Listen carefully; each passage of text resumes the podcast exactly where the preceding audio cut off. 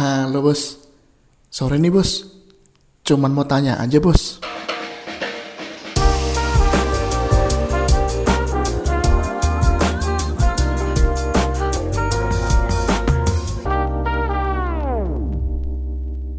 Saya mau tanya sama perokok sih. Itu pas harga rokok naik itu kalian masih tetap bisa beli atau enggak sih? Kadang saya juga mikir tuh, ini orang kadang suka ngeluh nggak bisa makan, nggak bisa minum, nggak bisa jajan, tapi ngerokok kenceng. Kayak teman-teman saya kuliah tuh ngerokok kenceng, tapi nggak bisa makan, nggak bisa minum. Lebih mentingin rokoknya. Ini orang gimana sih otaknya nih?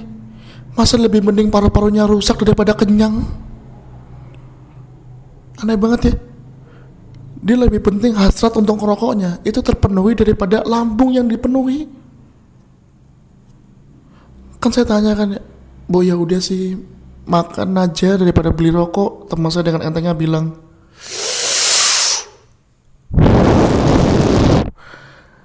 Iya nih, duit ke mana ya?